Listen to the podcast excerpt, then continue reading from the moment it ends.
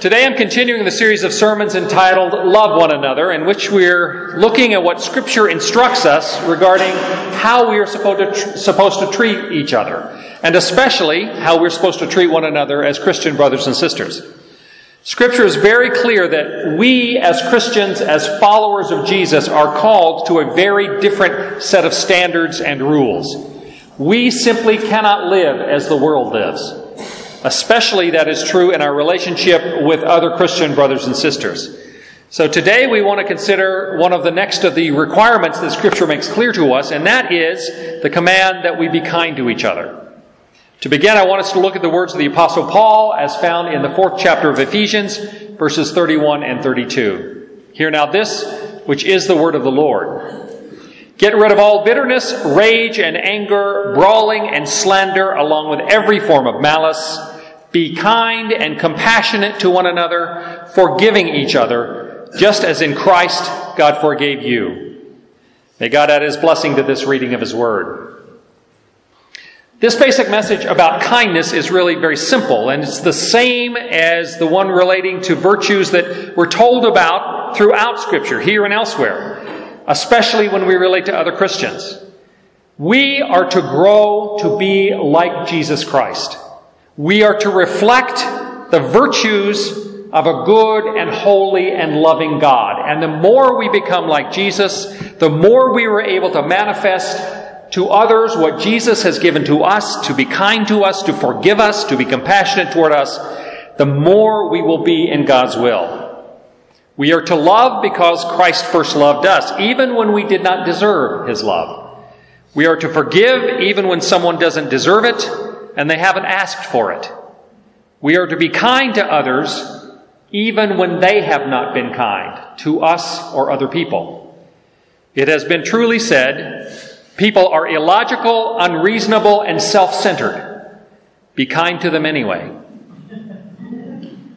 I think that overall, our church, Lakeside Presbyterian, all of us, all of you, do very well in this regard. When I see how you welcome visitors into our church, when I see how many of you are willing to invest your time and your energy as well as your money to help feed and clothe and care for people who are poor and not as nearly as blessed as you are, I am indeed very proud of you, all of you in our church. And I don't think that that kind of pride, that is pride in the goodness of fellow Christians, is a sin. If it is a sin, then I stand accused because I am proud of you. I think overall we do well and that Jesus is pleased with us. But still there are times when even we can be too painfully short-sighted and too selfishly human, far from what I believe God calls us to be, and I include myself in that. Those of you who have been here for a while have sometimes heard me preach sermons in which I've addressed some of those concerns. There was my now infamous sermon in our old church, which came to be called the Big Strawberry Sermon. You all remember that one? Because it had come to my attention that someone was complaining that while we Anglos were in our worship service, the Spanish language congregation members were showing up they were going out to where the food was laid out for our refreshment time, and they were taking the big strawberries. And they were also taking the big seats, and I should do something to stop that. I did not respond very well to that. And so I offered a sermon that that is not what it means to be kind and generous to others. There was the time that I had to preach about kindness and generosity because someone in our English language congregation, I'm sure it's none of you, had approached members of our Mexican congregation to tell them at Second Sunday that they should not be eating so much because they hadn't brought anything. And then they took exception to the fact that a little girl in this family was putting food in a bag to take home, not knowing that this family had no home and that they had no prospect of having anything else to eat that day. I got quite angry about that one. And there have been others. But beyond the events that prompted me to give particular sermons, there have been other times that I've never mentioned to you, mostly because they were targeted at me. Times when people have been angry because they didn't get their own way. Times when people insisted on what they wanted, even when it was not what other people needed or what was in the best interest of the church as a whole. There have been times when people, thinking that they knew what was best, tried to get what they wanted by barraging me or others with criticism or trying to manipulate the situation, the people involved in the situations, without being transparent about what it was they really wanted or really thought we ought to be doing. Rather than come out and say, this is what we ought to do, they tried to manipulate the situation. And in every case when things like this have been said or done, all of us that were involved were called to be kind, even though these people were not kind. Because such words and actions always come from a place of insecurity and hurt. Dietrich Bonhoeffer once said, We must learn to regard people less in light of what they do or omit to do, and more in light of what they suffer. I can honestly say that despite some real confrontations in our church, there is no one against whom I hold any grudges or feel any lack of forgiveness.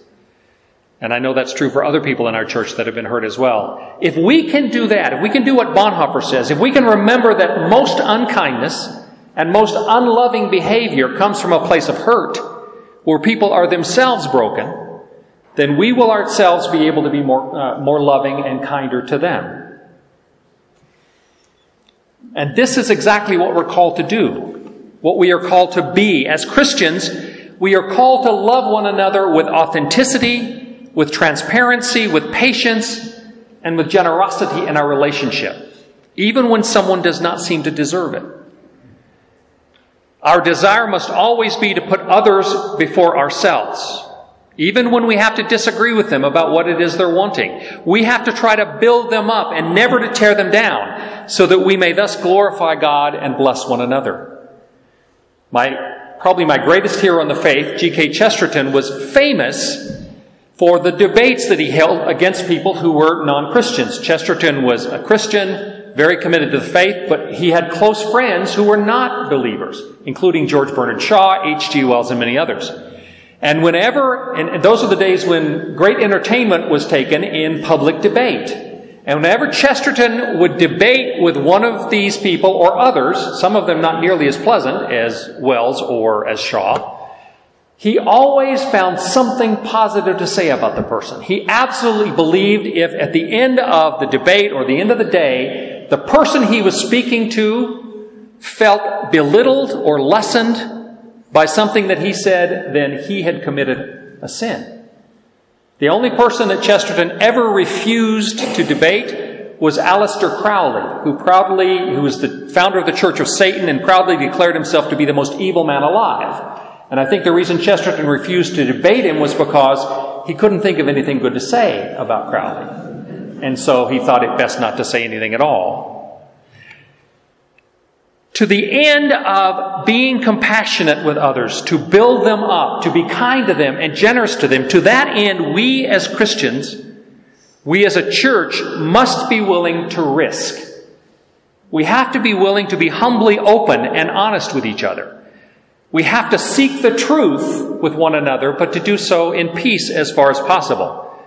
And it is never okay for us to resort to misdirection or manipulation of situations or relationships in order to achieve our desires and agendas.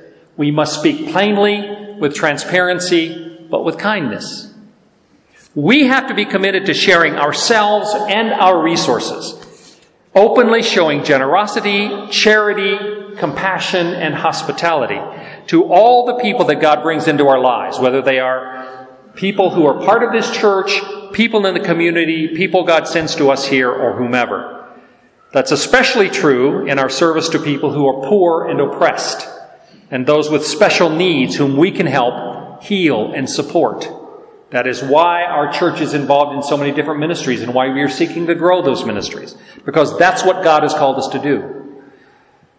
This is what we're called to do and to be, not by our own power, but as the Holy Spirit fills us and gives us the ability, as He gives us the fruit of the Spirit, you will remember that the fruit of the Spirit, what should grow in every Christian as they grow in the Lord and to be more sanctified by the Spirit, the fruit of the Spirit, I'm quoting from Galatians 5, is love, joy, peace, forbearance, kindness, goodness, faithfulness, gentleness, and self-control. God the Holy Spirit desires to give us those things. Now, one of the virtues in these fruit of the Holy, of the Holy Spirit, one that we can perhaps, I believe, most easily approach if we are willing, is kindness. It may be hard to find sometimes peace or self control, but kindness is something that we more easily can grasp. Because kindness, for the most part, is simply a choice that we make every hour of the day. Are we going to respond in a kindly way to people? Or are we going to humbug our way through life? An inspirational writer, Roy T. Bennett, has written this, which I really like.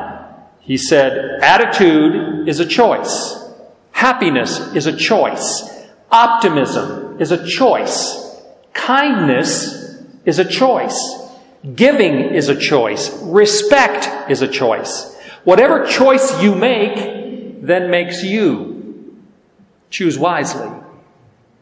Kindness is a choice. But what exactly is kindness? We use that word, but what does it mean? I think a good and simple definition is that kindness is the quality of being friendly, generous, and considerate. Friendly, generous, and considerate. Are we friendly? Do we really make people believe that they have family at Lakeside because we show friendliness to them? Either people who are visitors to our church for the first time or people who are attending our church all the time. Are we friendly in a way that makes them feel like they're part of a family with us? Are we pleasant, which is necessary for being friendly? Or we do, do we grump our way through the day, looking for targets for our frustration? You know what I mean. We've all been there sometime. And also, are we generous? Are we sensitive to the needs and the desires of others? Now, this requires that we think about the needs and desires of others before we think about our own wants. We cannot be generous, therefore, we cannot be kind until we stop focusing entirely on ourselves and what we want. Until we focus on someone else, until we listen and hear their words, until we notice their needs, and then make a decision to try to help them. That's to be generous and kind in the process. Until we think more about another person's needs than what's the minimum we can get away with in this situation, we cannot be generous or kind. And then are we considerate? Do we make the effort to be polite, to show good manners to others, to allow others to go first, to help in small ways that make a person feel valued? that they are valued because remember, every human being, no matter how sour they may seem to us, is equally loved by Jesus. Now, I say that kindness is a choice because kindness is one of the proactive Christian virtues. We don't have to do it in response to something else like gratitude. We show gratitude or feel gratitude because of something that's done for us. Nor is it one of the negative virtues or disciplines where we say, things we're not to do, like we are not to hate or envy or uh, fear or have lust or be greedy. Kindness is a positive thing that we are called to do as a proactive action, something that even if we have to grit our teeth and make ourselves do it, we can still be kind. I experience that all the time, as I've said before, when I'm driving, especially here in Mexico. We're told to pray for our enemies. And when I get cut off or see somebody some, do something really stupid, like pull over on the sidewalk in order to turn left on a red light in front of two lanes of traffic or something of that sort, I need to pray for those people. And not just pray that they not be so stupid. Okay? I need to pray God's blessing on them. And there's sometimes when I feel so frustrated by that sort of thing, I will pray through my gritted teeth. But the funny thing I found is that if I will pray for them, and not just for them to be the way I want them to be, if I will pray for them through gritted teeth, I don't get but more than a sentence or so into the prayer before my teeth aren't gritted anymore.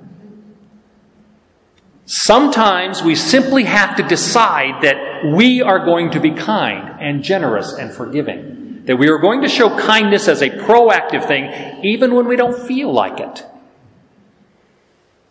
Now, what kindness is not is obvious, I think, especially obvious from the kind of comments that you hear in the world today. Comments like, well, what's in it for me? There's no generosity and therefore no, con- no kindness in that. Well, it serves him right. I demand my fair share. After the way she acted, see if I ever do anything for her again. And for those Star Trek fans out there, revenge is a dish best served cold. That's from Klingon, in case you didn't know.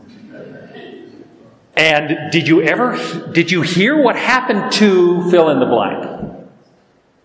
By the way, gossip is never kindness. It is the opposite of kindness.